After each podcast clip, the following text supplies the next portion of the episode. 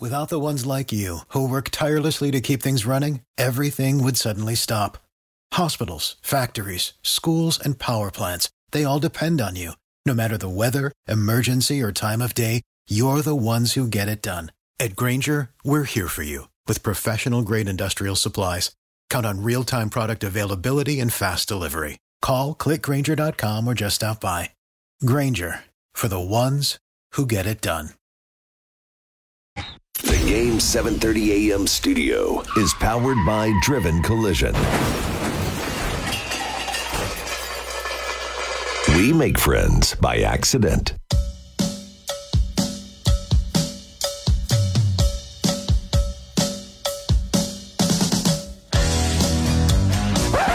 The views and positions expressed in this program are those of the host and do not necessarily reflect the views and positions of the Game seven thirty a m. Some may find the content of this program controversial or offensive. Time to play the game. Let me be right. Put on your big boy pants and buckle up. This isn't the safe space for weak takes or whining. You can say that this sports radio show is offensive minded. Call the show at five one seven, three hundred, forty-two sixty-three. Text or call us through the Game seven thirty a m app. Message the Game seven thirty a m on Facebook. Guess who's back? Back again. Beanie's back.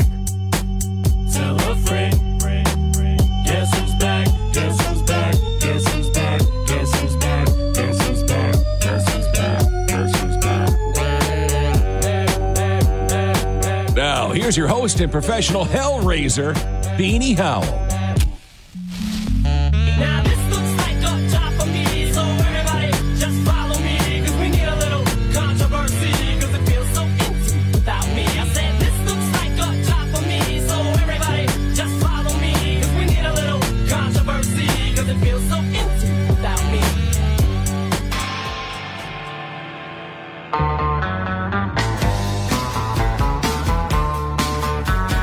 What ode? The Detroit Red Wings are back for another season on the Lansing Sports Network. He shoots, he scores on a backhand. Lansing's Big Talker, twelve forty W J I M. Never miss a game again, whether you're on the go or just like doing it the old-fashioned way and sitting around the radio. Larkin scores from the right side goal line. Every face-off and every playoff can be heard on Lansing's exclusive home for Detroit Red Wings hockey. twelve forty W J I M, Lansing's only home for hockey. You might be mad at what he just said, but it's okay. He's ready for your opinions, too. Beanie Howell with Offensive Minded on Lansing's only sports station, The Game, seven thirty a m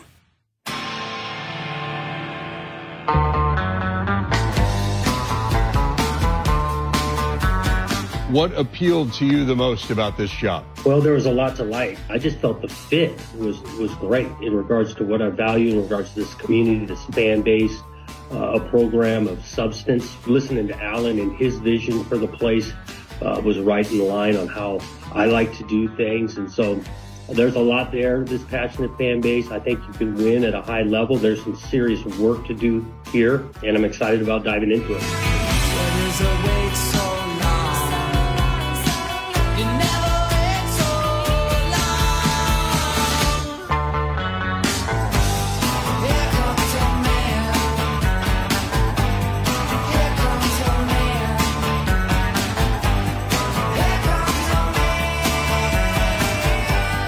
There goes your man. That's mm. your new football coach, Michigan State. Jonathan Smith making his first public appearance, I guess you'd call it, as the twenty-sixth head football coach of Michigan State. That's the story today in this little green and white corner of the universe. Dude, if he brings that music and just plays it everywhere he goes, he'll I'll be his biggest fan forever. Gotta love the Pixies. Are you saying I have an opportunity to moonlight as his personal D J? Yeah, man, coming at you this hour, we got more Pixies out of the way and an interview with Coach John Smith. You know, I great. would say that's a crazy idea, but the last guy hired his own band, brand ambassador who wrote a fifty-three page brand guidelines. Meanwhile, accomplished absolutely nothing. Yeah, right. So maybe it's not the craziest idea. But hey, welcome aboard, everybody, as welcome. we get started this Tuesday afternoon. So, yeah, the Jonathan Smith era is now officially underway. Mm-hmm. Thanks for being here, Mister Goff, the DeWitt Dream. Yes, Steve, sir. Cousin of Jared Goff himself. Ugh. Don't know if I want to admit to that right now. Yeah, we can get to them. We we need to make time for the Lions today because we, we didn't have enough for them yesterday. And I think we will, but it's going to be day number two of Jonathan Smith-a-palooza here mm-hmm. on Offensive Minded. And look, um, guy won the press conference. Okay, but you know what? Big deal. Everybody does. Mm-hmm. Even Mel Tucker won the press conference. But I will say this. Look, I don't know if this is going to work out.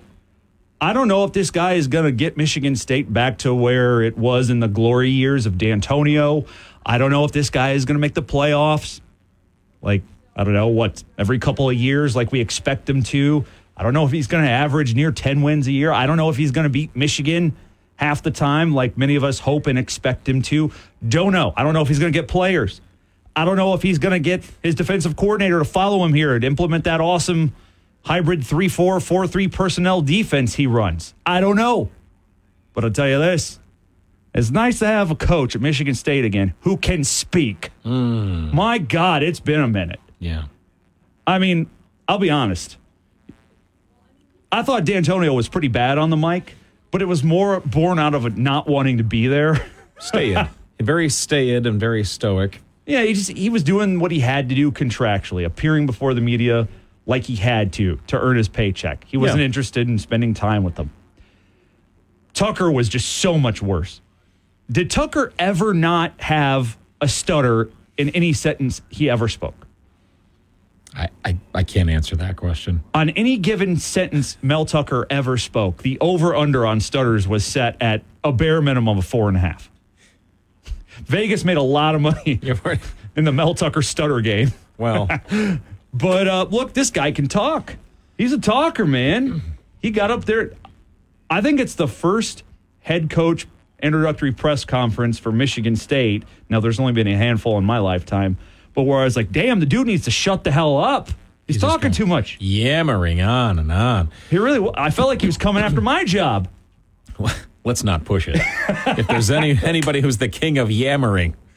No, you know, I was thinking about that, and I was I was thinking about, like, over once they made the announcement, like, it seemed like every two hours the M S U Spartans Twitter feed had a new sound clip of him talking on the plane, doing his thing, and I, I yeah. feel like we're in that era of life, and you got to think about it, like, life has changed a lot since D'Antonio was the coach. You know, people are expecting sound bites. People are expecting someone who can... who can be there on social media and have a presence and, and oh, look, a video of the coach and what's he saying now. And and I think he's he's young enough to appeal to that and, and open to it, apparently, because he's he's not afraid to talk. I hope he doesn't have a TikTok, though. I don't want that. I'm I'm glad they got a coach who's personable. Like, he feels like a personable dude. He does. The last few, no. And by the way, I don't need that in my football coach. I'd prefer someone who can just win on the football field. But what I'm saying is, if you don't have that, and we don't know if we do yet, indications are, I guess, long-term positive, but short-term probably not so much. Mm-hmm.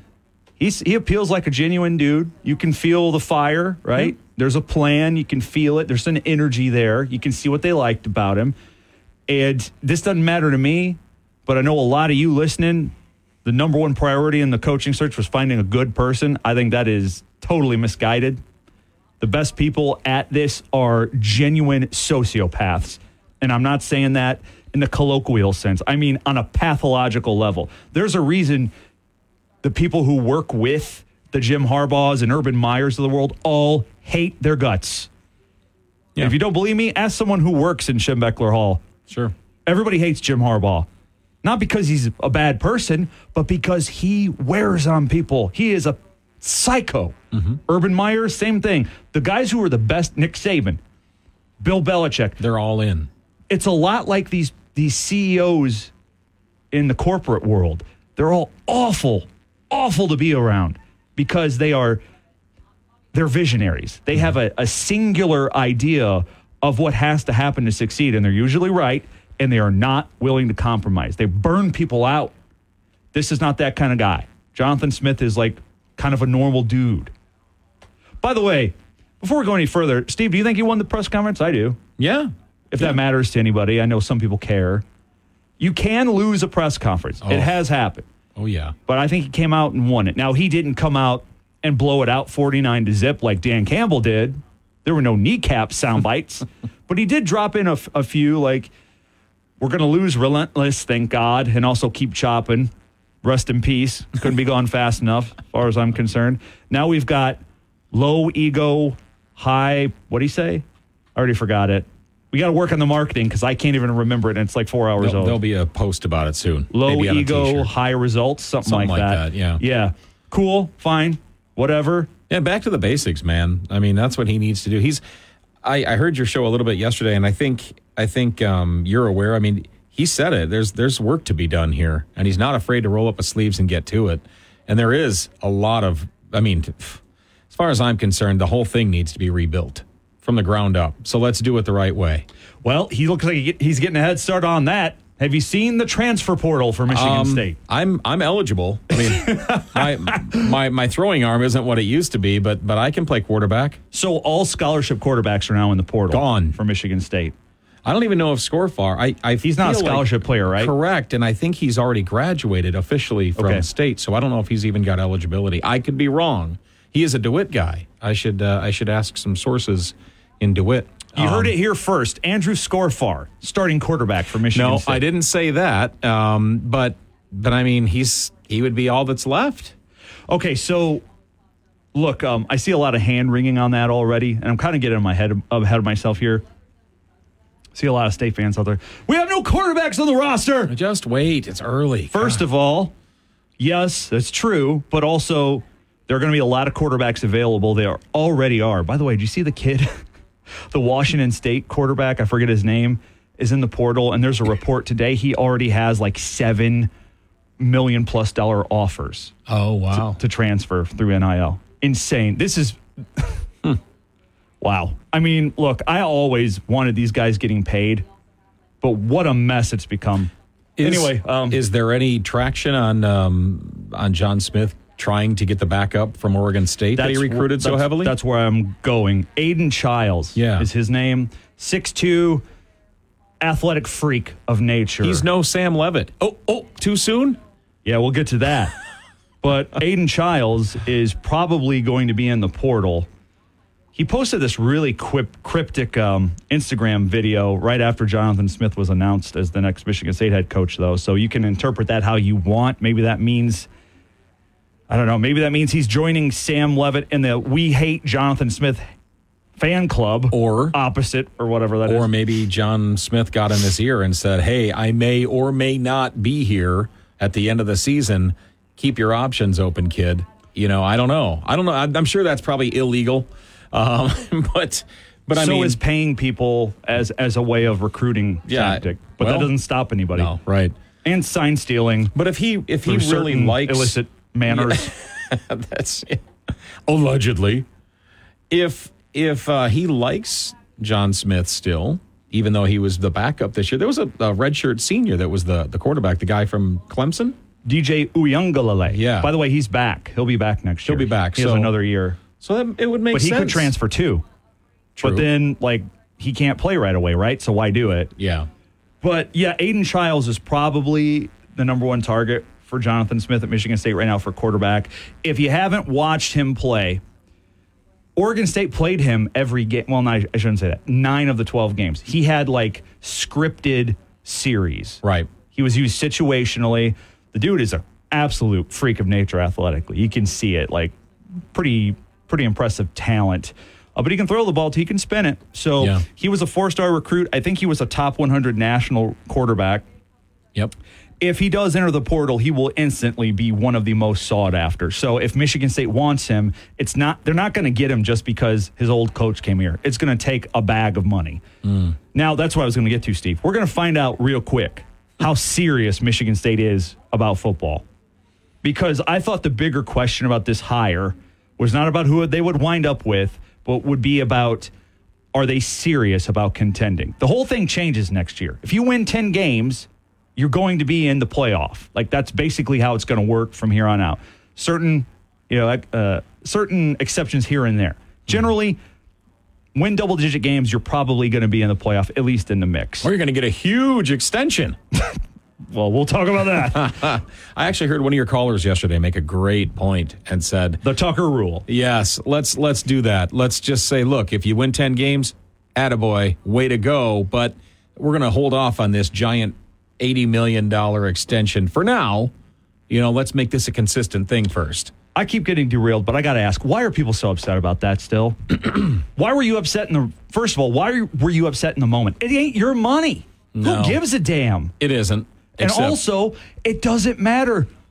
Now the university's, you know, got to litigate to not have to pay it out. Not doesn't so matter to it was, me. It doesn't it, affect me at that's all. That's still not our problem it's and not, our money. Not coming out of my paycheck. And by the way, shouldn't you be celebrating? Like, dude, the guy... Let me make that F C C compliant. The guy self-destructed his way out of that money. Who cares? Is that your chair? Squeaky? Yeah, there's a squeaky chair in here. Either that or there's somebody squeaking no, around the hallway. It's one of these chairs. And every day, well, every other day, I switch it. And the next day I come in. Someone on the morning show is keen to my trick. Anyway, point is, um, why do you care about the Tucker money? Who cares? It didn't yeah. happen anyway. By the way, I get that he didn't deserve that. I understand. But also, I took that as a good sign. Because even though it may have been B S that L S U was kicking the tires on him, and it probably was, a story planted by Tucker's agent, and it worked.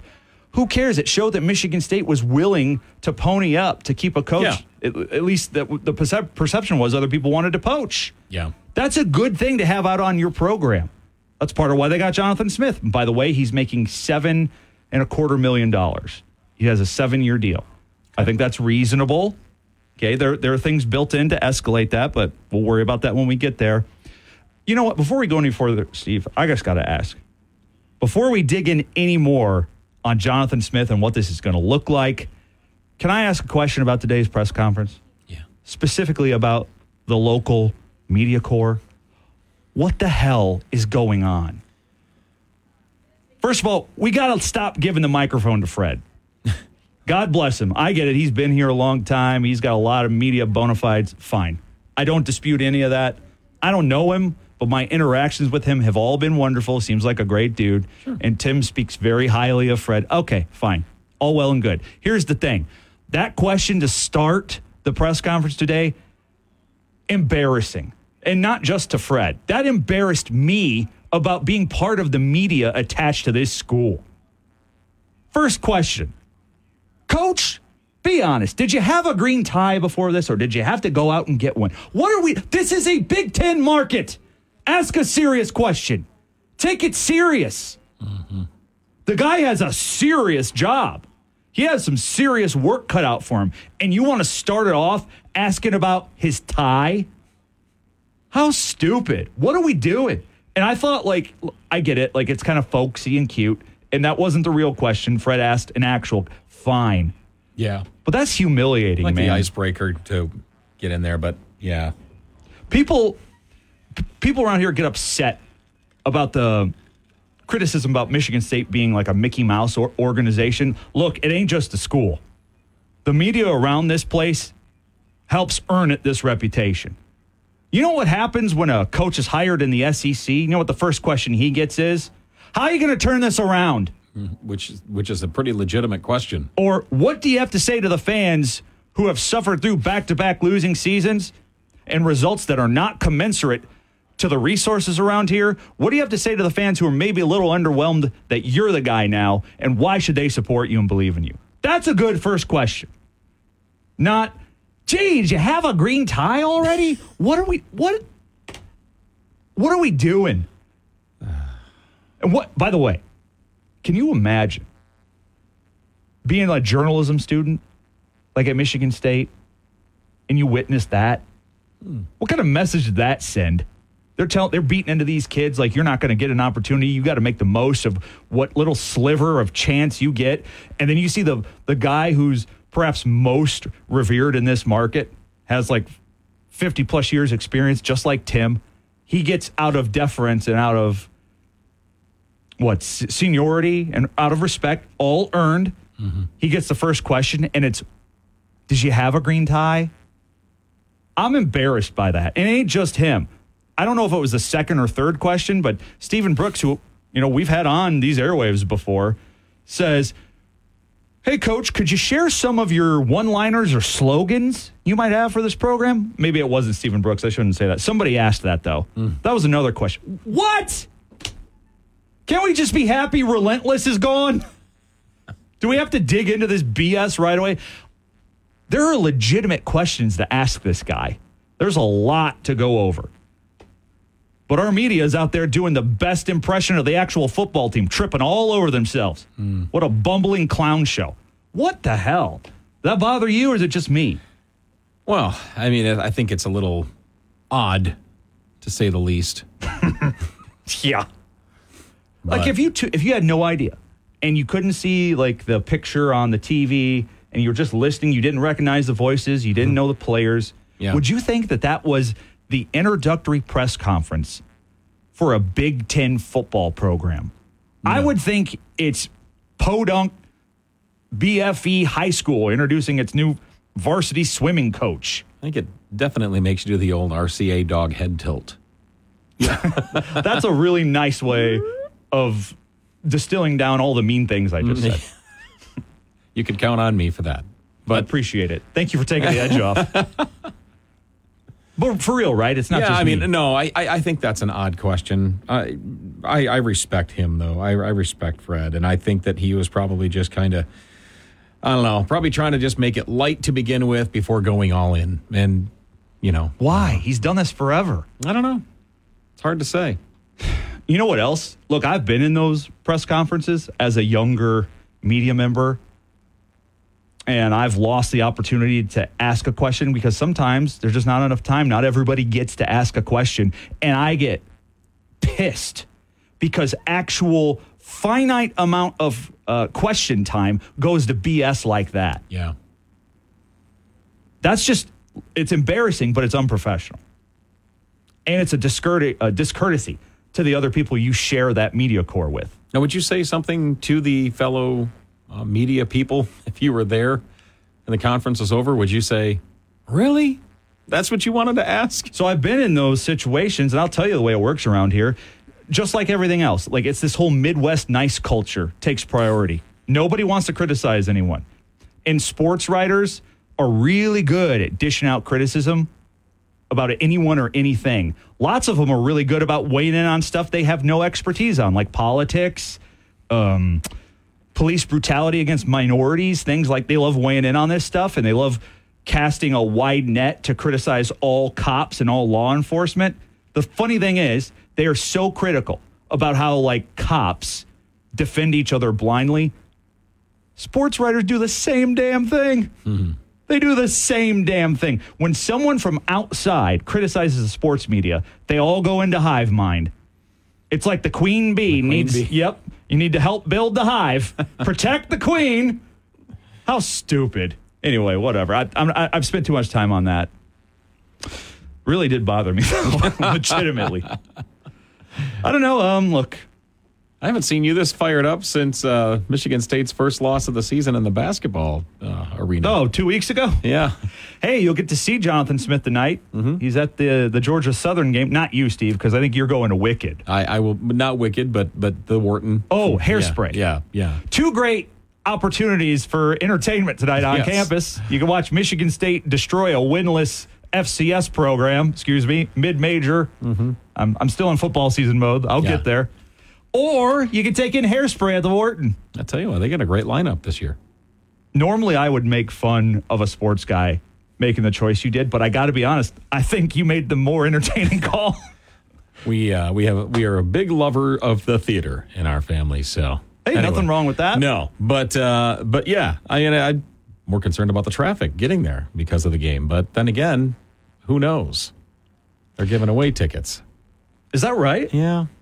They're having trouble selling it I now? just I just saw that there were we tickets as low them? as five dollars, and I was like, oh, wow. You know. So they're not literally giving them away. No, but, you know, I'm It's surprised. Not like A E W no. events. Buy one, Two get eight one. free. No, I um, I, I, actually, I'd like to see a bigger crowd there. I mean, yeah, sure, it's it's not a, a sexy name, so to speak, you know, but it'd be nice to see Spartan Nation show up. You know, the Breslin's such a great venue. Oh, it'll venue. be full. It'll yeah. be full. Hopefully by the time the tip-off happens. Yeah, and he'll get a a, a warm welcome and ovation. Yeah, absolutely. Halftime. I'll be interested to hear what he says. It's going to sound so much better than the last two guys, that's for sure, because he can actually talk. Yeah. And I believe he's a better coach than the last guy already. The last guy was just kind of like a con man marketer. I think Smith can coach. I think we, we've seen that. He's he he has legitimate uh, track record behind him. I, I you know looking back at Mel Tucker's resume, I, I just I don't get it. It was thin. You can say it. Very thin. I I, I get it. it I know pan- there's there's other stuff behind the scenes to hire Coach Mel. But it was but, the context. It was a panic hire. Yeah, and and unfortunately, it didn't work out so well. And um, but just actually, looking at the stats on paper, actually, Steve, fortunately, yeah, okay, fortunately, fortunately what yes, happened, yes, happened, you're really. right. Thank you for correcting me. That is, you are right. but but you know, I think that the due diligence is there.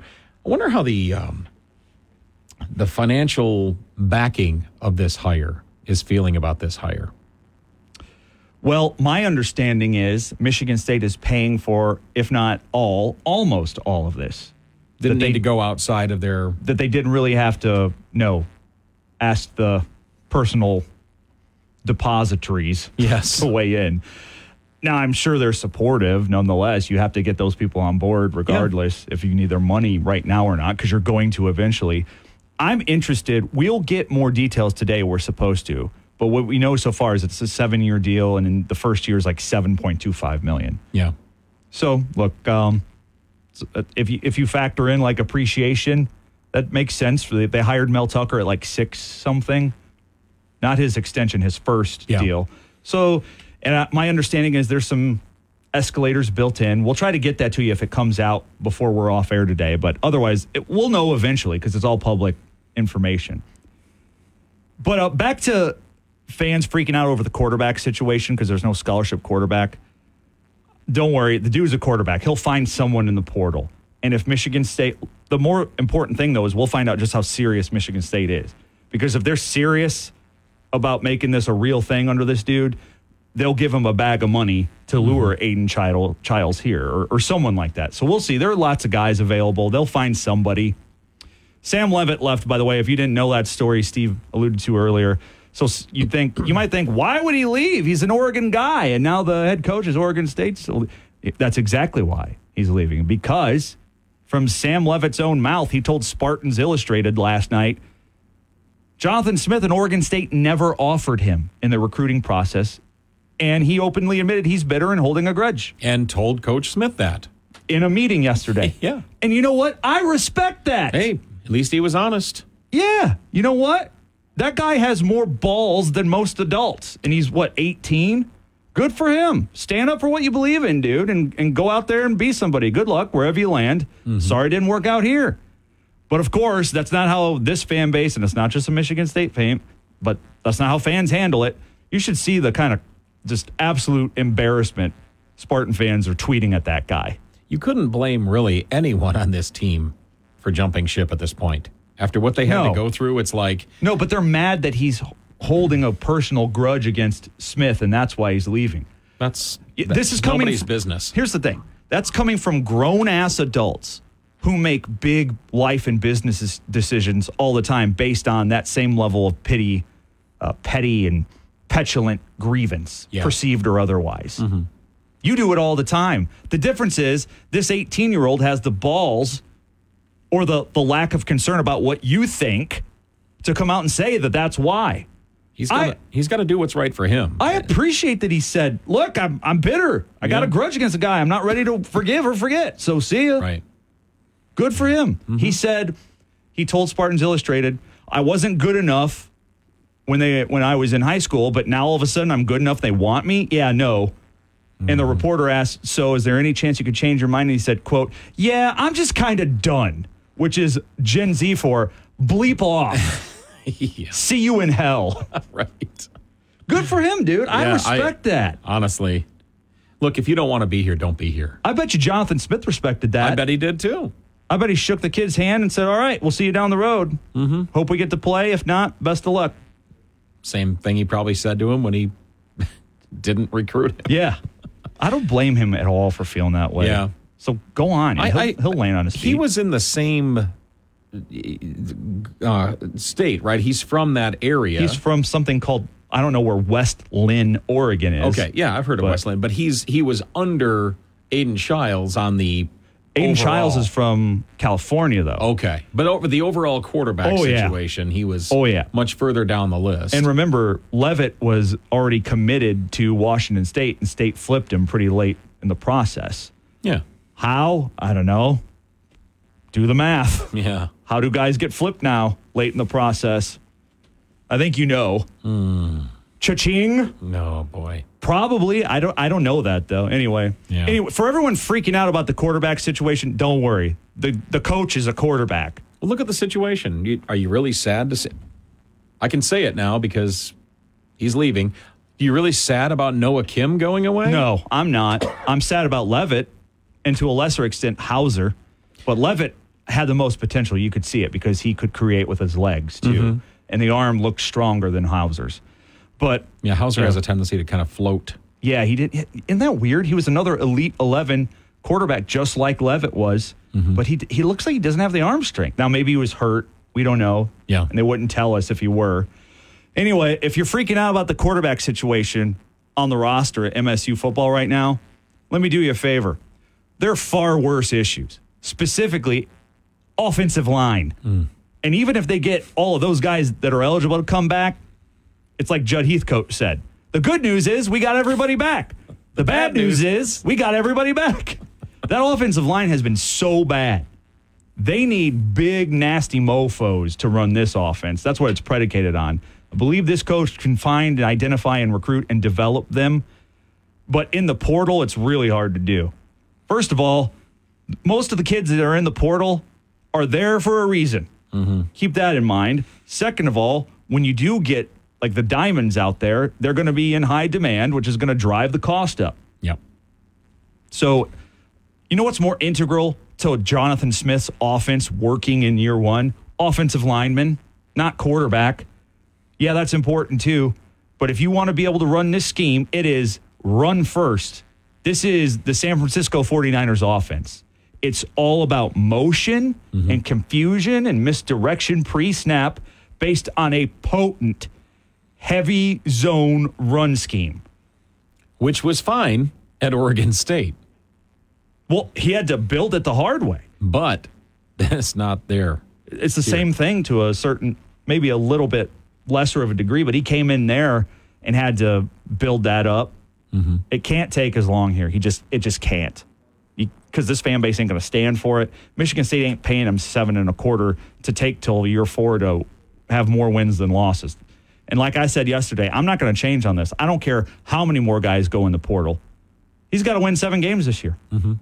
Looking at the schedule, I it's soft. I, I was look. I was listening to uh, somebody that called in yesterday too, and and I think they said that he could even win eight. I agree with eight. Yeah. Uh, look, I get that there's... Win the uh, first four, lose the middle four, win the last four. There's a hemorrhage of talent from the roster. I understand. But also, this isn't the first time that's happened to a school. Nope. Also, is it that bad to lose a bunch of these guys? Did you notice the last couple of years? Now, it's not all on them. And that's the other thing. A new coaching staff can make a huge difference. We talked about it yesterday. two thousand two disaster. State yep. goes four and eight. Loses to Michigan forty-nine to three, gets the coach fired. Next year, total charlatan comes in, but flips it on its head. Eight and four, they almost beat Michigan. It makes a difference. Things mm-hmm. can change in a hurry. Yeah. So don't panic. But if you are going to panic about something, it shouldn't be quarterback. It should be offensive line. Offensive line.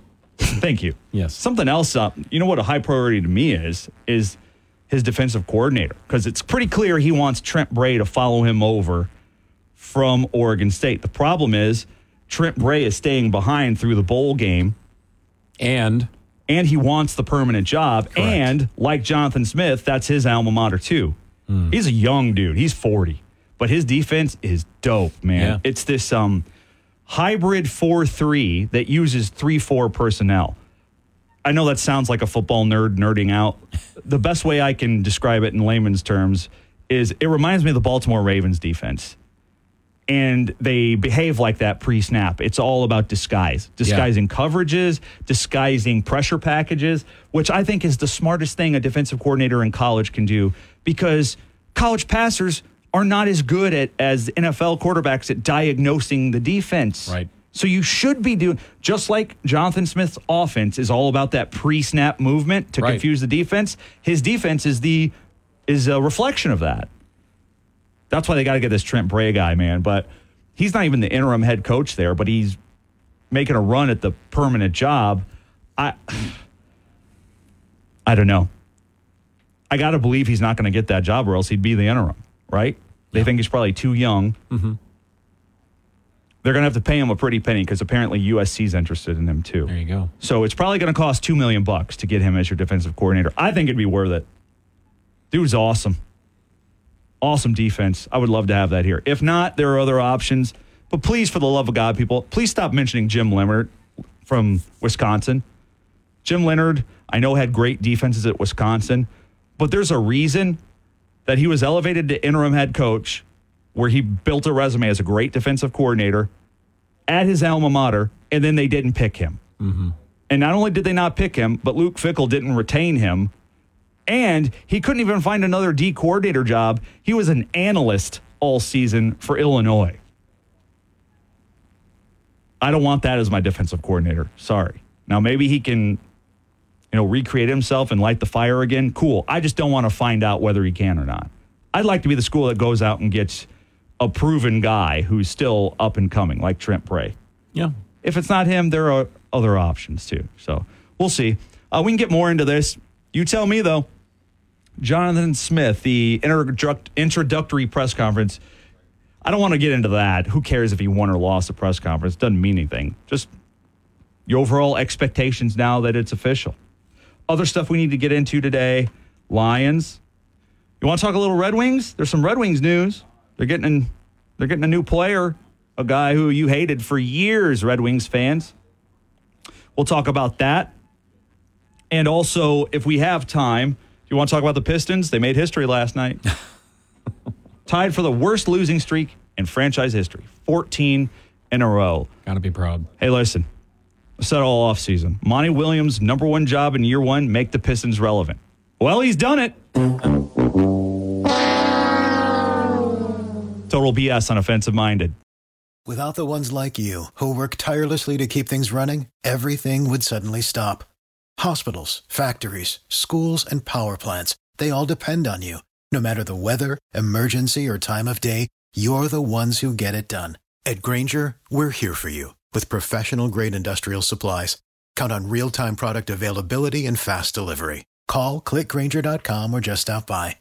Grainger, for the ones who get it done. It's the White Law P L L C Tailgate Show on the Lansing Sports Network, The Big Talker, twelve forty W J I M, and Classic Rock ninety-four point nine M M Q, a tradition in Lansing for over twenty years. With your hosts, the Dean of Sports, Tim Stout, and offensive-minded host, Beanie Howell. Powered by White Law P L L C, Dowding Industries, Shupin and Sons Recycling Industrial Services, Gravity Smokehouse, and Chandler's Top Shelf. This is the White Law P L L C Tailgate Show. His karate lessons might not turn him into a black belt. Hi-ya! And even after band camp, he might not be the greatest musician. But with the three percent annual percentage yield you can earn on a PenFed premium online savings account, your goal of supporting his dreams... Thanks for everything, Mom and Dad. ...will always be worth it. Apply today at pen fed dot org slash savings. Federally insured by N C U A. five dollars minimum to open account. To receive any advertised product, you must become a member of PenFed. PenFed's got great rates for everyone. Hope you stretched during that timeout. Oh, we're, we're back, back for, for more sports. sports. It's The Game, seven thirty a.m. Uh, I think I pulled a hammy.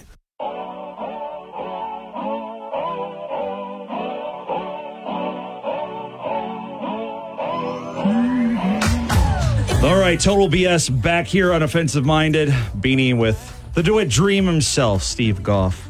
Many men have bled the same blood, Beanie Howell. Oh, we're done breaking down the Jonathan Smith press conference. So if you got thoughts on that and you want to weigh in on what you expect out of the John- Jonathan Smith era at Michigan State, please, by all means, be my guest. Uh, I'll just I'll summarize mine for you. Uh, look, um, I don't think he gets a a gimme year. Mm-mm. No, I think he has to come in and win seven right away. I don't care. I don't care about the hemorrhage of, of talent from the roster. I don't care. This league is soft as bleep. Look at the schedule next year. Hear me out. If he only gets six. Okay. I'm not going to freak out over that. Okay. Well, yep. That's what I'm asking. I'm not going to be on the fire Jonathan Smith bandwagon if they go six and six. Standing out like John Cusack and say anything with a boombox. Yeah. No, I won't be on that campaign. Okay. But, yeah, I, I expect him to come in and win seven games year one. Look, they need to go to a bowl next year. Bowl eligible. I don't care if it's, you know, the, the Yahoo in, you know, DeWitt High School Bowl or something, you know, like uh, I, I, it doesn't matter. It's just like, I'm just saying there's got to be some kind of something, some kind of accolade they can pursue. They've got to be bowl eligible. I'm looking for, yeah, I'll take that. I'm looking for seven wins and not a combined score in your three biggest games, losing one twenty-eight to three. Yeah. Got to do better than that. That's got to be over. You don't have to win them, but you got to look like you belong. You got it. Yep. You got to hang Find a way to compete. All right? That's mm-hmm. it. It's pretty simple. That's not high expectations. I understand the gravity of the situation. But then beyond that, long term, here's what I here's what I expect. Regularly challenging for ten wins. Does mm-hmm. that mean if he wins nine one year, I'm going to be on the fire and bandwagon? No. But regularly challenge for ten wins, beat Michigan half the time. And if you do those two things, that means you're probably in the playoff hunt most years. So, yeah, make the playoffs half of the time. So just slightly better than the guy at Penn State. Yeah, you got to actually win a big game here and there. By the way, as we were talking on the White Law P L L C tailgate show, that guy's going to benefit most from the twelve-team playoff because he's going to go from he never wins a big game to mm-hmm. probably regularly making the playoff. Yeah.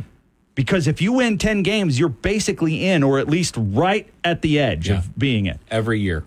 five one seven, three hundred, forty-two sixty-three. Bass Boat Randy's on the line. Hey, man, what's up? Uh, beautiful day in my hometown of DeWitt here. I tell you what, uh, before I get Attaboy. to the coach thing here, I just want to let you know that um, I know Michigan probably won't win a national title, and that's not really important to me because this past weekend, Michigan beating Ohio State has an M S U spin to it. Now, let me explain that real quick. Now, you know my wife has worked at M S U for twenty-five years, right? Yes. Well, every year, okay, it doesn't matter if uh, Michigan's beaten Ohio State or not. You know, they haven't played yet, but every year that the Buckeyes uh, beat the Spartans, our neighbors are gung-ho, rabid Buckeye fans. And all you hear, every morning, afternoon, night, how about them Buckeyes? How about them Buckeyes? Well, for the third straight year in a row, the day after the Michigan game, there's no Buckeye flag flying, and there's a choir of crickets. And I just, man, that's more important to me than any trophy. Now, I had to share that because, you know. No, that's a good point. Right I'm glad you said that, Randy, because I think what Michigan did over the weekend is one of the best things in college football. You have thoroughly destroyed your rival's program. Like, not just won the game three years in a row, but they are shook. Ohio State is so shook, they're ready to fire a guy who's fifty-six and seven. They're ready to fire a guy who was one Marvin Harrison concussion away from winning a national championship last year. That's right. How in their head they are about Michigan. That's incredible. You know what you should do, Randy? Randy, my piece of advice to you is you should get a Ohio State flag and fly it at half mast. Or upside down. The day the day after a big loss. Upside down flag means... Did you know flag code for United States? It, some people do this. You fly your flag upside down. That means it's in distress. Oh. The nation. You should do that with a Buckeye flag because they're in distress. I love it. That's right. And, and it's funny is, you know, the Buckeyes, they're saying this and that. It's like, okay, Michigan's stealing. Okay, well, didn't the Buckeyes have like eight weeks to prepare for Michigan? They did. You know, I mean, after they found out. But as far as the Spartans, I see at least seven wins next year. It's nice yep. to see some fresh blood come in. I mean, I like this coach because he's not guaranteeing victories right away. And, you know, he he's he's coaching. You know, he's played against some good teams. So I'm not saying Rolls Bowl or anything, but if he seven, eight wins and gets a decent bowl next year, why not? I, I think he's I think he's going to do a good job. I think it's a good hire. All right, yeah. thanks, that. I Same. appreciate the call, Randy. By the way, uh, the Rose Bowl thing is over. The Big Ten, Pac twelve Rose Bowl, Rose Bowl thing, that's over. Mm-hmm. So, so I'm not trying to be in, jackass, but it just I just wanted people to know that's not a thing anymore. Yeah, done. You know, because college football makes a ton of sense now. We got East Coast teams on the West Coast. We've got California in the Big Ten. We've got a couple of California schools in the A C C, you know, because reasons. But yeah. I thought Michigan, Ohio State, like, to Randy's point, he said Ohio State had, what, six weeks since the allegations came out to prepare? Plenty, plenty of time. Yeah, dude, you could tell, like, the way Ryan Day was talking about this game leading up to it, it, it wasn't just a regular rivalry game. Like, it was a program game, and when you lose program games, there are consequences, I, and I they are disagree. talking. I, I don't think they're going to let him go. They can't. I don't either, but there is pressure. He could be on the hot seat. He is. He already was. Maybe next year is the year. It's that- pretty clear to me if he loses a fourth time, especially when they're on probation, because Michigan's going to be devastated by the N C double A in the offseason. You think N C double A is going to give Michigan probation in the offseason? Yes. Or are they going to wait six years? No, it's going to happen this year. The, and the mm. N C double A has indicated it's expedited the process to do that. Oh. So, yeah, I think Michigan is going to be severely neutered. By the way, even if that doesn't happen, Michigan is going to lose twenty guys to the N F L. And their head coach. Right. That might be a... Well, we'll get into that later. But Ohio State... everything later? Ohio State has to beat Michigan next year, or else he will be fired. Right. But th- these people are already on DEFCON one. I see photoshops of Deion Sanders wearing red and gray. I've seen. Th- do you really want him as a coach now? Do I? No, but some of them do. But look, if you're going to fire a guy who's fifty-six and seven, who's lost three games ever in the Big Ten, all to them, admittedly, mm. but at least two of them are going to be vacated, meaning that's one loss in the Big Ten in five years. And by the way, a guy who was one Marvin Harrison concussion away yeah. from a national title last year, right? Mm-hmm. And this year, by the way, had a chance to beat Michigan, had the ball at the end of the game, driving with an inexperienced quarterback. Oof. Who, by the way, if you go back and look at that play, if the tackle or guard for Ohio State just holds that block for one beat longer, that's a touchdown to Marvin Harrison. He walks in, mm-hmm. and the narrative is completely different right now. Boy, oh boy.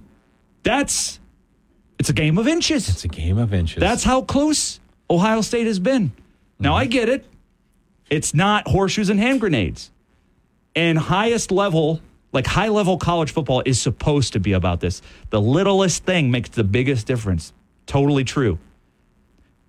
But if you fire Ryan Day when he's fifty-six and seven, and last year, if Ohio State operated like an S E C program, and when Georgia tried to murder Marvin Harrison Junior in the end zone, if Ohio State had pulled an S E C and said, nah, rub some dirt on it, stay in there, kid, they win a national championship.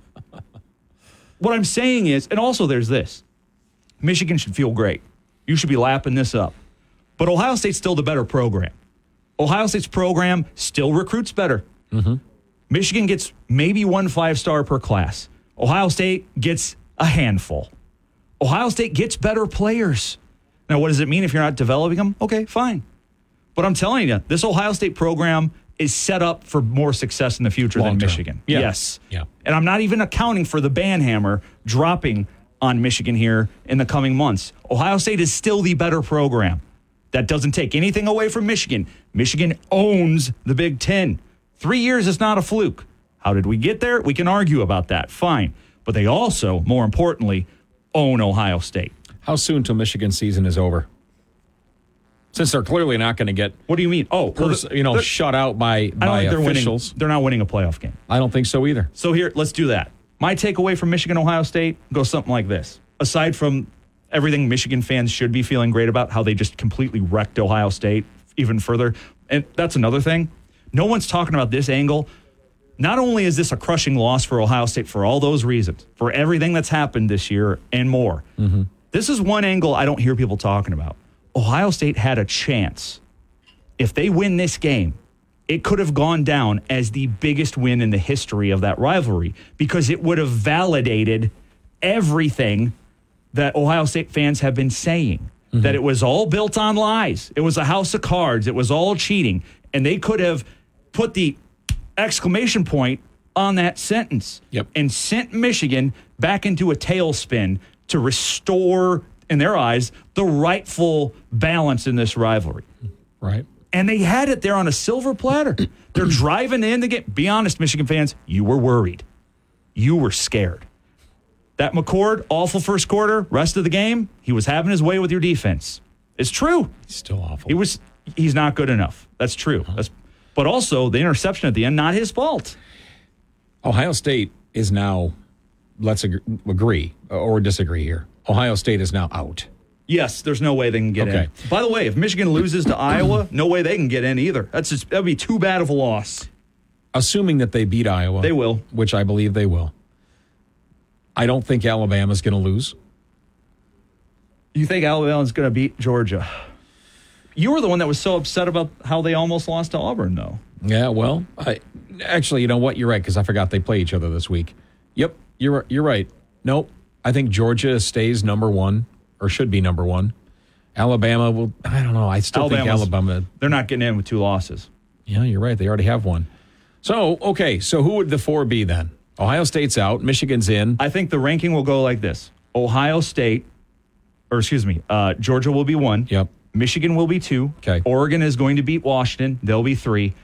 And then the real question is who's four? I don't think the playoff is going to put in an undefeated Florida State because the quarterback's hurt. I really don't. I know that sounds like not right and unfair. So who's the number who's the number four with one a loss? One loss, Big twelve champion, Texas.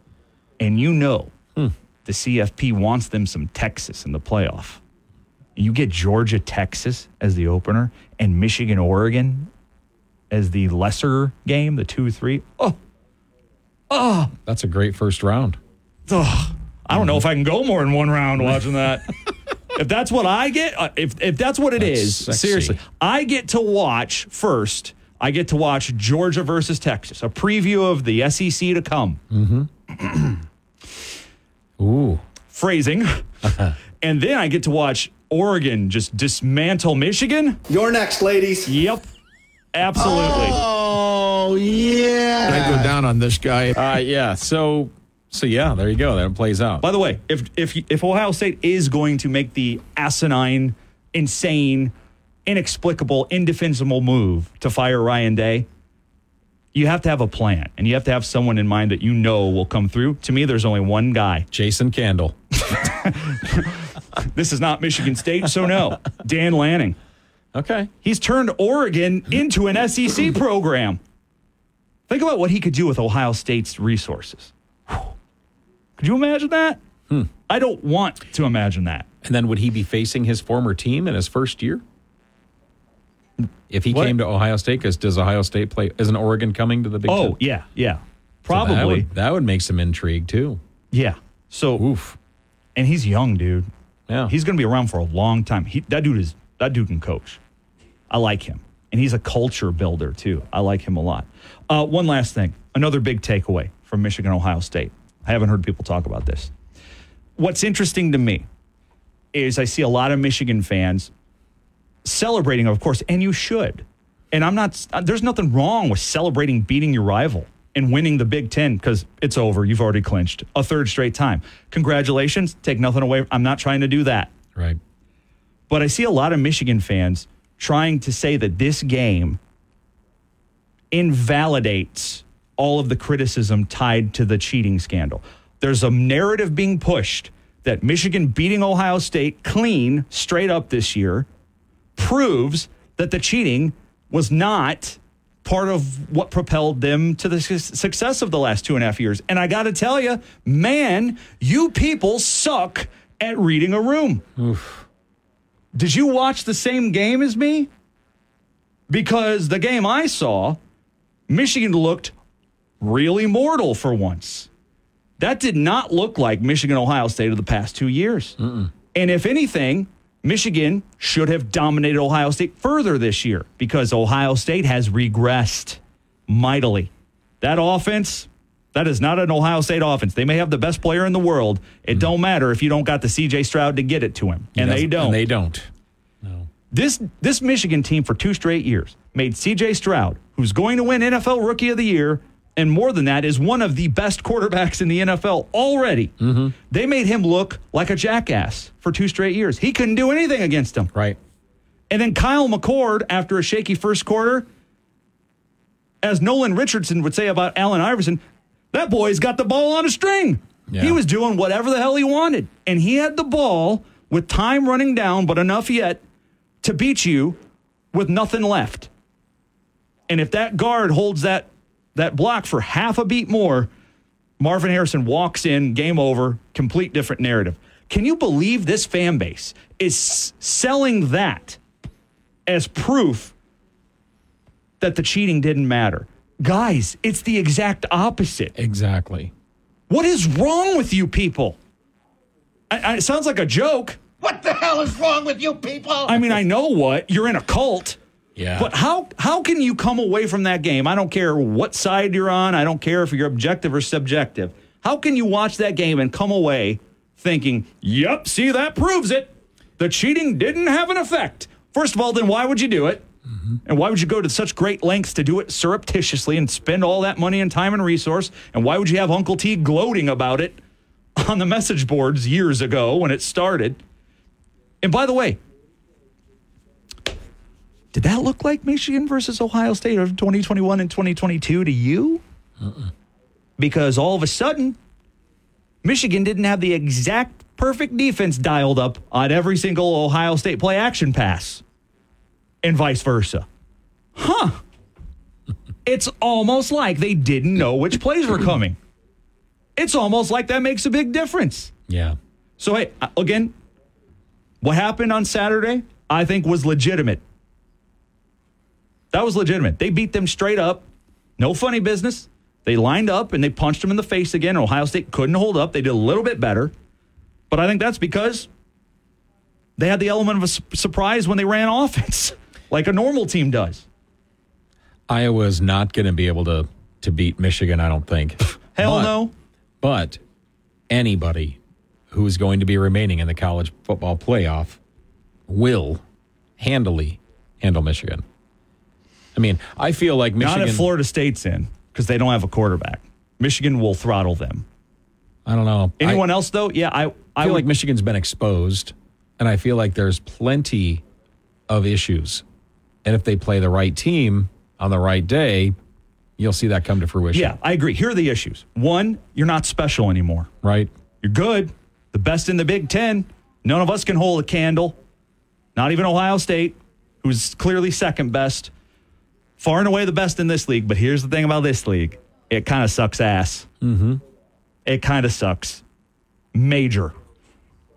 And think about what's going to happen when you go up against... You know, what is Bo Nix going to do to Michigan's defense if if Kyle McCord was able to drive oh, all over you? My God. Now, I know they didn't finish as well. He turned it over in the red zone a couple of times. Unforgivable. But that's my point. Bo Nix won't do that.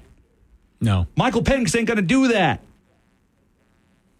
What's it going to be like when you go up against a team like that? I'll tell you, you ain't special on the ground anymore. Your run game, it works in the Big Ten. You can just pound people into submission. You ain't going to be able to do that to Georgia. Mm-mm. You try that crap, it's going to be three and out. Can't do it against Alabama if Alabama's there. And then on defense, you're not special on defense anymore, dude. Kyle McCord was marching all over you. That's that's what I'm trying to get to is I, I feel like, yeah, I mean, if, you, if you're going up against Georgia, Alabama, Oregon, Washington, any of those teams, they're going to they're gonna pick them apart. Yeah, th- th- this Michigan team is not special like it was the last two years. Now, call me crazy, but I see the biggest difference being not being able to accurately predict the other team's plays and coverages and blitz packages every single down. It's almost like that has a critical impact on a game. But what, regardless of the reason, there's no denying it. This league sucks, and you didn't get better throughout the course of the season because there's nothing to sharpen you in this league.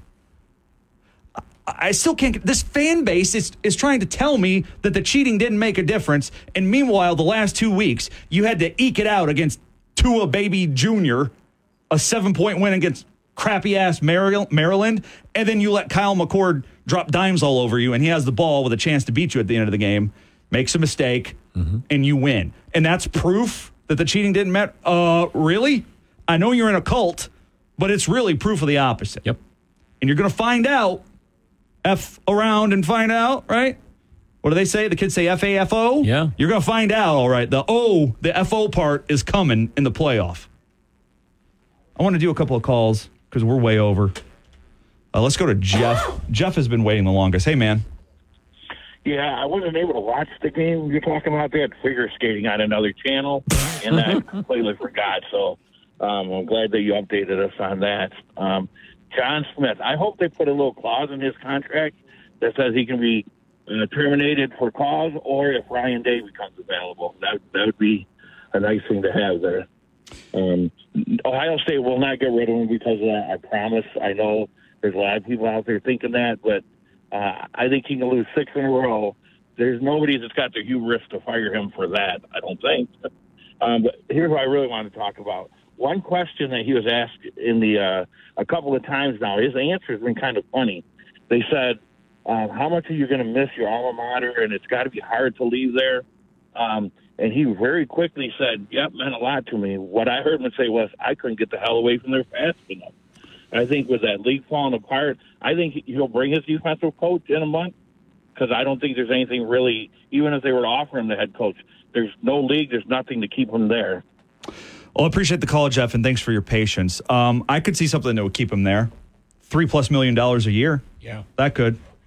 Uh, the dream has to leave. That's okay. Go ahead. We're running out of time here anyway on this segment. Um, look, what was uh, he, he mentioned something else that I was going to touch on. Do you remember what he said before the stuff about uh, about Ryan Day getting fired?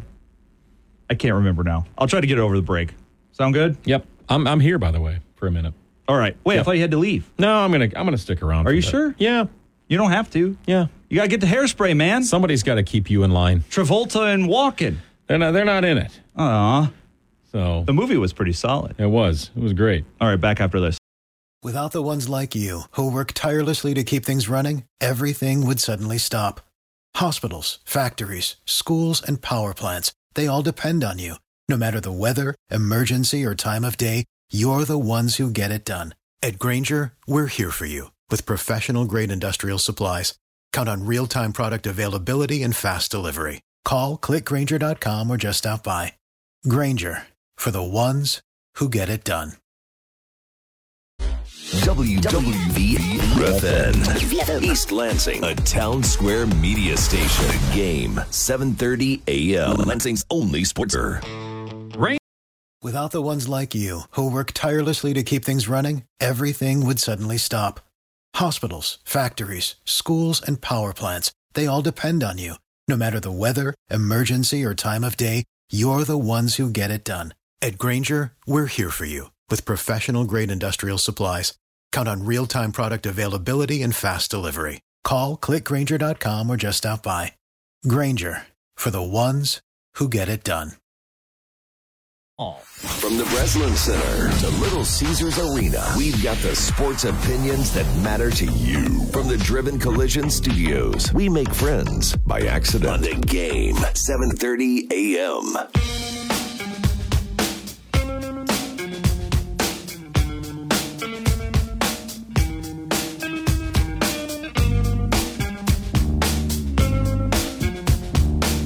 Back with more Total B S here on Offensive Minded. Beanie with the DeWitt Dream, Steve Goff. You are crushing it with the music today. Man, you're crushing it. You know, th- this came from the rotator, but I do have a little depository of songs I personally like. Oh. Yeah. Doesn't get better than Chris Cornell. Rest in peace. Man. You want a little Black Hole Sun next? Sure. We could do that. I don't know if that translates well to a sports format for a bumper. Oh, what the hell? Who cares? It's my show. That's what I always say. It, it, it's perfect for a description of the Michigan State football season. Uh, well, hey, uh, at least basketball will lodge a win tonight.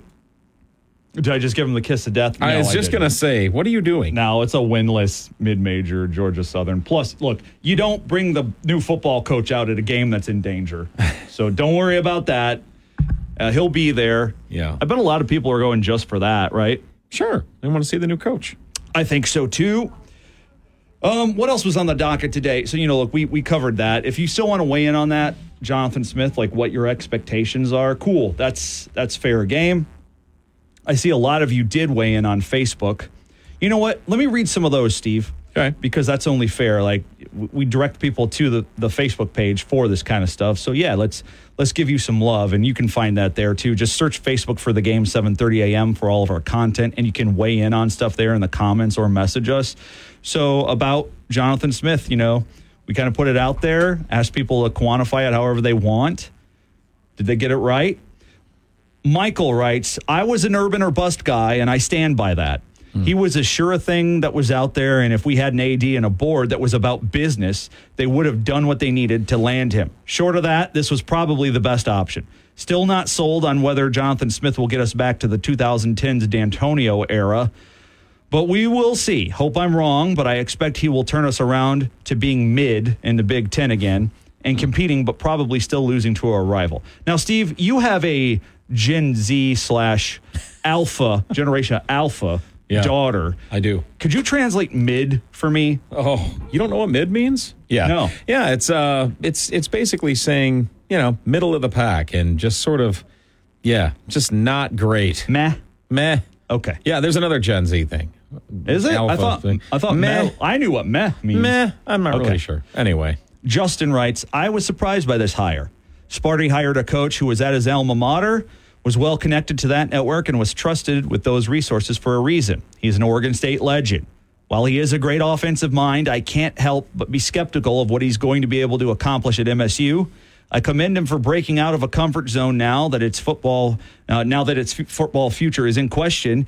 But at the same time, taking this chance on Sparty and vice versa is eyebrow-raising, to say the least. His knowledge of Pac twelve opponents will be valuable, and he's just under the radar enough that it actually might work.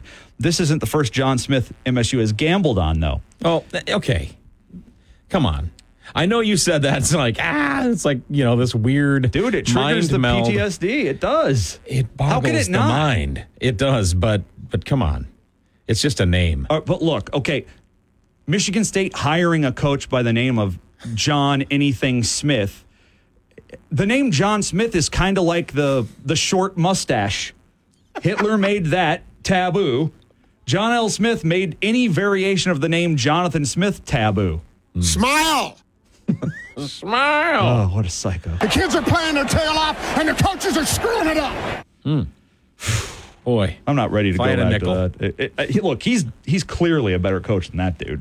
Yeah. Although that guy was pretty accomplished when they hired him. Yikes. Mm. Um, look, he had to leave Oregon State.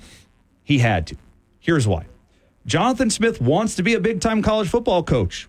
Okay. There's no way to do that at a school that doesn't have a conference. Yeah. And I be. suspect that's going to change, but it's going to be the Mountain West. Yeah. That means his money was going to go down. Do you understand, people, the financial consideration involved here? Let me explain it to you. Well, first of all, not just the financial, but if you are a good coach and you're young enough into your career where you're not going to spend twenty-five years at a school, why not try to go and improve your lot? Why not go and try to step up a little bit? And as good as Oregon State was, and certainly better than Michigan State this year, but as an overall program, Michigan State's, like you've said millions of times, Michigan State's a top twenty school. Mm-hmm. You know, this is a top twenty gig. I think we're headed to a place where, okay, so right now the Power Five jobs, there's seventy Power Five schools. The Power Five jobs are treated sort of reverentially, mm-hmm. right? Because of what all what comes with them, all the amenities they afford. That's the, been the paradigm for the last generation or so. The next iteration of that, and we might already be there, is there's going to be a power... Hold on, I'm trying to do the math. How big's the Big Ten getting? eighteen? Something like that. Yeah, it's, there's going to be a Power thirty-four. Jeez. It's going to be the Big Ten and S E C jobs. Those are going to be what the current seventy Power Five jobs are going forward. Yeah. And having one of those jobs, you're going to be a cut above everybody else. Right. There's that.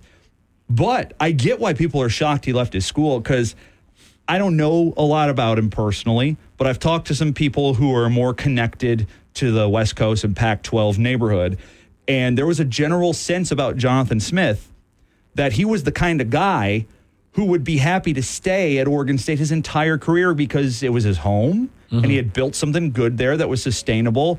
And they could see him being like a Kirk Ferentz. That's just there. That's his one and only head coaching job. And he started and ended there. Mm. That's what they thought he would be, but with more success than Kirk Ferentz, and certainly with an offense that does not set the game back centuries. But I digress. I, I could see that. But what changed that, and this is what people have to understand, that college football is a business first and foremost now. And it has very serious economic ramifications on the schools, the players, the coaches, the administrators, the local economies are directly tied up in this thing. So what does that matter to Jonathan Smith? Let me put it to you real simple. The Pac twelve in its final year, its conference T V revenue sharing payout was something like thirty-five million dollars per school. By the way, that's like the lowest in the Power Five. So that's considered, you know, poverty level chump change. The Big Ten's is at like sixty this year, yeah, right? right? So that's the best one to the worst one in the Power Five. sixty to like thirty-five, yeah. thirty-four, something like that. They're moving to the Midwest, or excuse me, they're moving to the Mountain West Conference probably. Do you know what their conference revenue-sharing T V payout bill was per school? I do. thirteen. Three million. Three million. That's a thirty million dollars difference. Yikes. thirty million dollars. Now, obviously, that's a lot of money, but we're just kind of in the dark about what exactly that means. Here, no problem. I did the work for you. Let me put it into context for you.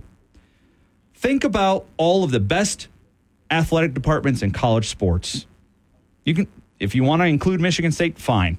But I'm talking about the ones that make the most money. Michigan, Ohio State, Texas, Miami even. You know, the big brands that bring in the most money.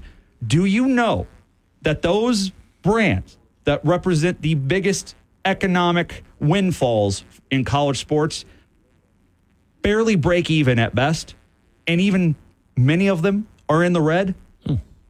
That's how stupid this entire industry is. It doesn't work like our free market economy, where if something isn't making money, it gets gobbled up and creative destruction takes over and it's just part of the past. No, this is all completely artificial. This is like the Soviet centralized economy. It's all stupid and made up. But the point I'm getting at is thirty million dollars makes a huge difference for everybody. Mm-hmm. We talked, you know, back when Michigan fans were threatening mutiny. Well, we'll just leave the Big Ten. No, you won't. Right. They won't. You know why? Because despite the cult-like behavior, I, sh- I don't even say like, despite the cult behavior, the people in charge at Michigan are actually pretty smart people and good businessmen and women. And Michigan's athletic department made a record seventeen million dollars in profit last year. If they left the Big Ten, that profit would turn into a deficit overnight. Mm-hmm. Big deficit. And that's for Michigan. Mm-hmm. Now think about what that's like for Oregon State. Oregon State, which is going to lose thirty million dollars from its revenue overnight. That's about to happen. That's why he left. It's not sustainable anymore. I'm not saying Oregon State's not going to play football anymore. They will. They'll find a way to do it. They'll join the the Mountain West and rebrand that probably as a new Pac whatever, but it ain't going to command the same kind of money. Well, let's and let's clarify something. That money doesn't go to the coach, but he'll get a portion of it. Right. It all trickles down, for lack of a better term, and it all impacts everything involved. Yeah, that the the conference T V revenue sharing payout is the largest chunk of the revenue pie for these programs. That is their life force. They need that. That's the most important thing outside of donor support. Anyone loses any significant amount of what they're getting right now. And even if they are making money, which most of these programs aren't, they go from making money to losing a hell of a lot. Yeah. Like that. That's why he left Oregon State. It's a business decision, guys. He wants to be a big-time college football coach. It's that simple. It's like a... a guardian angel came to him in his sleep and said, Jonathan, do you want to be a big-time college football coach? Yes, guardian angel. Then you have to get the hell out of here. You have to leave Corvallis. This sink, this this ship is taking on water. It's that simple. It sucks. He didn't do anything to deserve that. Oregon State didn't deserve that. Just the way it is, unfortunately. College football has become a bloodthirsty capitalist enterprise at the expense of tradition and everything we love. The greed for more money, which is largely driven by the administrators and the T V executives, has completely devoured our tradition and everything we love most about it. Bedlam's gone. Oklahoma, Oklahoma State. Mm. I know nobody cares about these these that I'm mentioning, but like Texas, Texas Tech is gone. That's a big deal. Texas, T C U, they've been playing that like as long as Michigan and Michigan State have been playing. That's gone. Yeah. Isn't that madness? Oregon, Oregon State's done. That's crazy. Broke my heart over the weekend to see after the game, the Oregon Duck, his official Twitter account, he posted this photo of him with his arm around the Beaver, and they're both looking at the stadium for the last time. Aww. That's some sad stuff. That's like a Disney movie. It really is. It's so sad. I mean, it's funny, but it's sad, dude. Like, what? I am a traditionalist, and I hate to see this stuff happening because I yeah. live for, like, rivalry week. Absolutely. When, that, when those games come on, man, I don't care if I watch Alabama and Auburn ever, but I, when that game comes on, yeah. I'm like... Phew. I could skip all their other games all, all year long, but when those two play each other, I'm watching every second. Feel the same way? Yep. I feel the same way. It sucks. I, I do think at some point, I know a lot of people are already there, but at some point I think overall as as an audience, as consumers, college football fans are going to hit a critical mass where we all stand back and are like, what the hell are we doing anymore? Mm-hmm. Like we, I think most reasonable minds understand it's a business and it has to make dollars and cents sense. Mm-hmm. I think most of us know. But at some point, we're going to be like, at what cost? This is unrecognizable. Mm-hmm. The Washington State quarterback is in the transfer portal and already has almost a dozen million plus dollar offers. He's not even good. What are we doing anymore? We've got teams from the San Francisco Bay Area in the A C C. That makes sense. The A stands for Atlantic. They are literally on the Pacific. What are we doing? They've at least got to rename the conferences. Jeez. The Big Ten geographically is like some olden-aged American patriotic song. It stretches from sea to shining sea. Nothing makes sense anymore. The only thing that makes sense is the bottom line, and it's never been better. I get it. I do. But Jesus Christ, when do we stop? Yeah. All right, look, the pursuit I'm at, of the mighty dollar. I know I'm overreacting. Like, this should be a good day. State's got, a, I think, a good coach. The future's bright. Yeah, yeah, yeah. But that story about the Washington State quarterback with all these million-plus dollar offers, that blows me away. It'd be one thing if Caleb Williams was in the portal and those teams were lining up with that kind of money. Okay, I get mm-hmm. it. He's the best quarterback. Get him out of U S C. Can anyone name the Washington State quarterback? No. What are we What are we doing, dude? Mm. I mean, is it just me? Do you feel that way? No, it's it's crazy. It's it's it's out of control. Think about next year. We're going to turn on you can turn on the A C C network. And you're going to have Stanford at Boston College. What? Cal at Florida State. Mm. What the hell is going on? Maybe they should name it the Coast to Coast Conference instead of the Atlantic Coast. That'd be good. Yeah, see? Put me in, coach. Oh, my God. Just, w- just wait. Just wait till U S C has to play in the middle of a cornfield at noon Eastern the first time. We'll They're see how much love they love that. this. Yeah. You just imagine the logistics of getting these teams. I mean, you when you're in the Big Ten, historically, get in the bus, drive for five hours to your destination, and you're done. Now they're going to have to get on planes, and they're going to be traveling like every single weekend, flying hither and yon. It's, I, I guess the universities just need to do something with all this money they have. It's um, crazy. I, look, the, the simple, I'll tell you the simple solution, but we can't have it. And I don't mean to sound like a chauvinist or misogynist, but the biggest problem is Title nine. The reason everything is so revenue dependent is because of Title nine, right?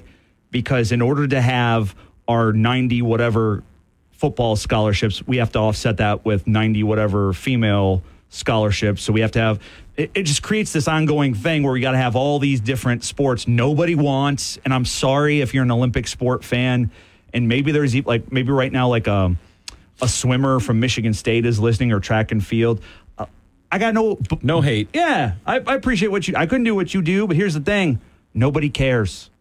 People don't show up and pay money to watch that, and people don't pay a monthly subscription fee to watch that on T V. But look, again, this is what I mean when I say college sports do not abide by the laws of economic nature.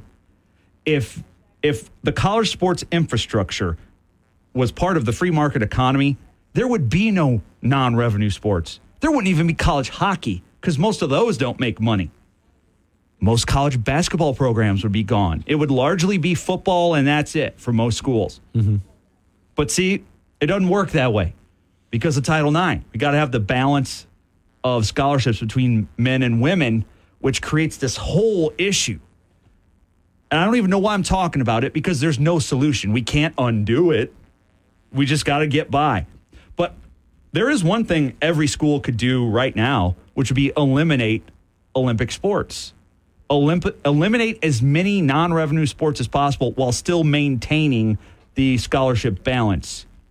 I don't know why they don't do that. That would help with the craziness. Would we still have bloodlust for money? And probably because of that, some weird conference realignment, probably just because of greed in general. But I don't think it would be as bad.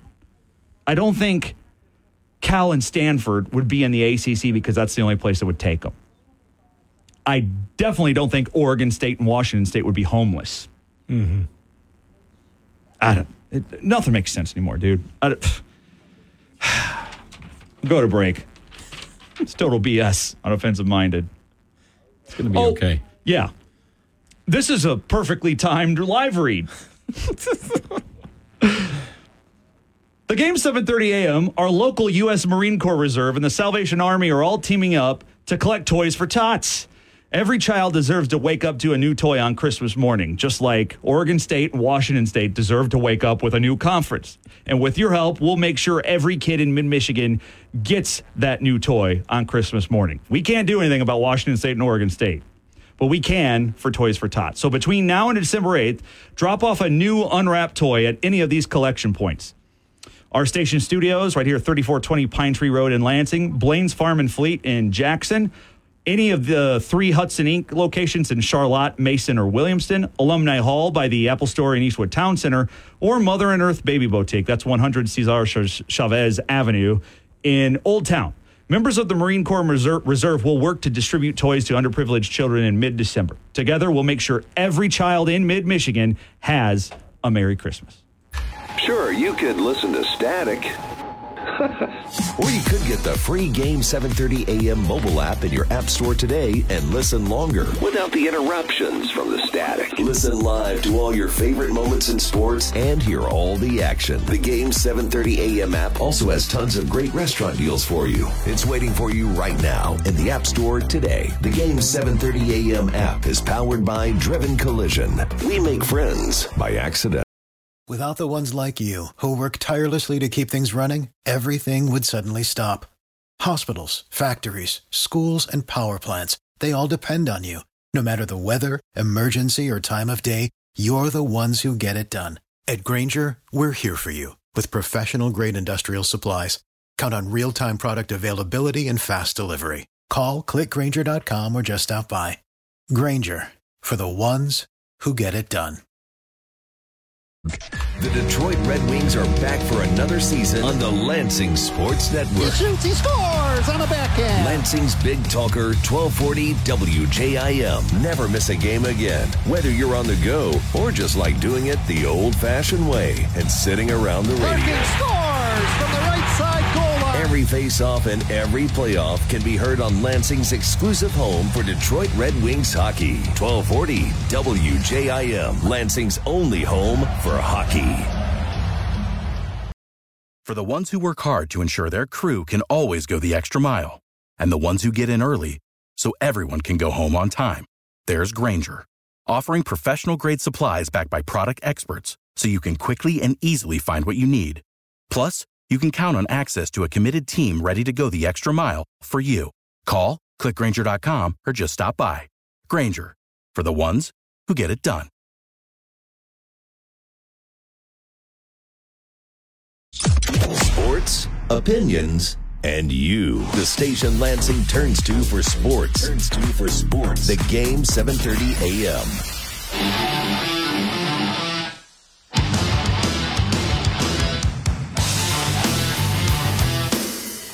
That's C M Punk's music. C M Punk is here. What'd you make of that? That was so awesome. Survivor Series War Games. I yeah. called it. I called it. I never wavered. You know what I called? You, and you didn't answer. I know. I was That's too okay. busy. I deserve with the golf spring.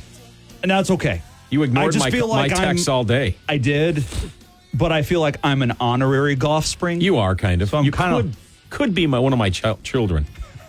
Uh, by the way, before we lose the entire audience, we're talking about W W E Survivor Series War Games, where C M, C M Punk returned to the W W E for the first time in nine years since basically trying to tear it down. To dive deeper into the nerdery, one of the coolest things that happened was I was watching, and, and they put up their logo at the very end of the show. Match was over. Yes. They put up their logo. Copyright twenty twenty-three. Right. But I said, it doesn't say what it normally says. Right. So I don't think it's over. And then as soon as I said that to the kids, it was like, yeah. Yeah. yeah. I mean, you could feel they were hanging on that wide shot a little too long yeah. at the end of the show. And then sure enough, they're playing Cody Rhodes' song, song right? Mm-hmm. Kingdom or whatever it's called. Yep. And then I heard the static. Yeah. The there remix. It is. Yeah. That's the remastered version, right? Hey, that just came you, out. Whether people like wrestling or not, and my wife's one of those people who doesn't, can't understand it. There is not a single entity in this world that does marketing like W W E, period. In any business, they, those people take over entire cities months in advance to promote shows. It's yeah. amazing. It's really an amazing machine. That's a good point. Mm-hmm. They are kind of like the original guerrilla marketers. Yeah, absolutely. It works, too. It does. All right, enough wrestle talk. Yeah, before we lose the entire audience. Uh, look, honest to God, I would love to actually talk about it like we would anything else, like do a whole segment on it like we did Michigan, Ohio State or whatever, or Jonathan Smith. I just don't think enough people would like that that are listening right now. We should take a people poll. If you want more wrestle talk with Beanie and Steve, let us you, know. You know what the real solution here is, in this day and age especially, would be for us to do a podcast on it. There you have it. Looking There's at, enough interest there we, we, in the building, people that want to podcast. yeah. Looking at you, sales. Anyway, yeah, let's let's shift gear. Let's end the show today. Well, let's make some time for Lions talk, all right? Because mm. I've definitely neglected that the last, you know, few few shows. Just no, had time you mentioned it. it. You well, mentioned it yesterday. No, someone called in and mentioned it. I told them I wanted to save it today. And let, before we get started, I want to, let me just say this. I take, honest to God, no pleasure in talking about this. Everyone thinks because I'm a cheesehead, like I'm on cloud nine and I'm ready to just dunk on you. No. You know why? I know my team is trash. Mm-hmm. Well, it, you've, you've admitted that from day one. Was it fun to win? Yeah, because I went in there expecting to get my ass beat. Well, you don't think that ma- much of uh, Jordan Love. I don't, and I still don't. And we made him look like a...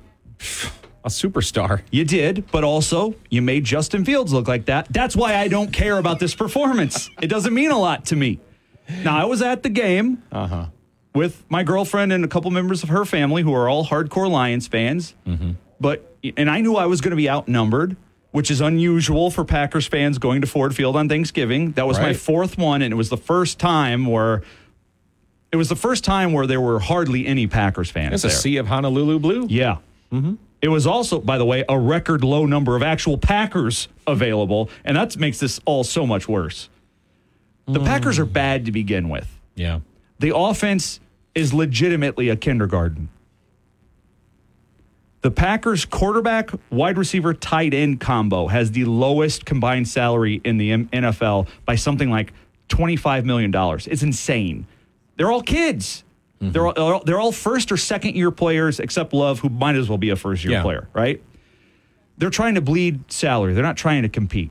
And on top of that, their defense is bad, despite all the talent, because Joe Barry is terrible and he's in charge of it. And half the team is hurt. Yeah. And they came in there and whooped the Lions' ass Big beginning time. to end. How does that happen? Because it can't. Mental mistakes, small hands. Well, that he's dude, you, you see why the Lions need the best offensive line in the league, because when people get to him, he fumbles. His hands are too little. Yeah, it's true. I'm not trying to be funny, but no, no, Jared Goff has statistically the smallest hands of any starting quarterback, mm-hmm. meaning you hit it's him. It's harder to hold on to the ball. Yep. And Rashawn Gary hit him, sacked him three times. Ball came out all three times. Can't get away from that guy. Well, what happened to Penei Sewell, dude? He went from, like, he let up, like, one pressure in, like, four games or something like that. Statistically, the best right tackle in the league. And then Rashawn Gary treated him like a turnstile. Yeah. Now, I get Rashawn Gary's good. Don't oh. get me wrong. But Rashawn Gary is not Nick Bosa. He's not Max Crosby. He's a he's more of a bull rusher. He doesn't have a whole arsenal of moves, but it didn't matter. He owned Penei Sewell. I just don't want to see the Lions buy into their own hype. And it almost, I don't want to say that that's what they did, but I just, like, they should have done much better against... Against the Packers. Yeah. I mean, plain that's and a, simple. That's a bad team. The offensive team. line should have stepped up. They should have held him back. They should have made room. I mean, David Montgomery can't do it all on his own. He's doing great. I mean, he's he's he's been awesome. I mean, really, the Lions' offense has been pretty decent, but that line is, whew, boy, oh, boy. It's a good thing we got good receivers well, and good it, running backs. They are a little hurt, but it's still not an excuse. Yeah. Cousin Jared needs to step up the game a little bit. And uh, defensively... Yeah, so let's stop making mediocre quarterbacks look like world beaters. That's the biggest takeaway for me, obviously. And it, it just makes it even more damning that they didn't make a move for a pass rusher, I guess. No. I, I, I would not have supported mortgaging the future for a Max Crosby type. But even I now, based on what you've seen? Even now, because you could have gotten Chase Young for a throwaway third-round pick. Why not do that? I don't know. It would have helped. Yeah. But look, the biggest take, here's my biggest takeaway. That defense is going to end your playoff run in the first game. Yeah, that's what you said. I That's not a defense. I can't dispute that. I can't dispute that. You play any playoff team because it takes being good to get in the playoffs. We know that. It doesn't matter who it is. They're going to come in there in your house and control the game because of that defense. And you're over. You're done because yeah. of that. So you got to find a way to minimize it. I'll just say right now, Aaron Glenn should be fired. He hmm. should be fired. This is not the first time they've gone through an awful streak like this. In fact, it was the ten games last year that saved his ass. Now, are they going to get some guys back? Yes. Will James Houston all of a sudden turn this into a line that can constantly get pressure? No. C J Gardner-Johnson might make a bigger impact because of what he means spiritually. Okay. But, dude, it's clear to me Aaron Glenn just ain't getting it done. Yeah. I, we we got to do something. Uh, it, you know, you asked a few weeks ago if it was time to You know, after the loss to Chicago, or the, the game against Chicago, I should say, if we should be panicking. And it was like, no, no, everybody has a bad game once in a while. But based on what I've seen the last two, yikes. Well, last three, the defense the has been three, non-existent. Yeah. By the way, something else that's getting lost in the shuffle behind the defense, and deservedly so, the defense should far and away be everyone's top concern. Jared Goff has been really painfully average the last five games. He went from being perhaps the most consistently elite quarterback the prior two seasons before to the last five games. Listen to this. Uh, still a good per- completion percentage, just a hair under sixty-seven percent, about one thousand four hundred fifty yards, but seven touchdowns to five interceptions, plus, you know, three more turnovers. So he's turned the ball over more than he's thrown touchdowns in the mm. last five games. Well, look, you're going to get beat, especially when your defense can't stop anybody. That's the bigger problem, dude. Look, we know this offense is good and super complete. We know that. Yeah. And part of what threw them off was the fact that the Packers came out and set the tone early and built up that quick lead. It took the Lions out of the run game, and that's what forced a lot of these turnovers, was throwing the ball more in, in unusual situations. Yeah. That let the Packers tee off and pin their ears back. That's part of what led to what happened. But he's got to be better than that, dude. That's that's just that's not even good. That's just bad. I'm a little concerned about the last three games on their schedule. The uh, Vikings, Cowboys, and then Vikings again. I'm not really? too worried about see, the Saints and the Bears. Did you I see am Minnesota a little concerned last about night? Broncos. Yeah, but but it doesn't matter.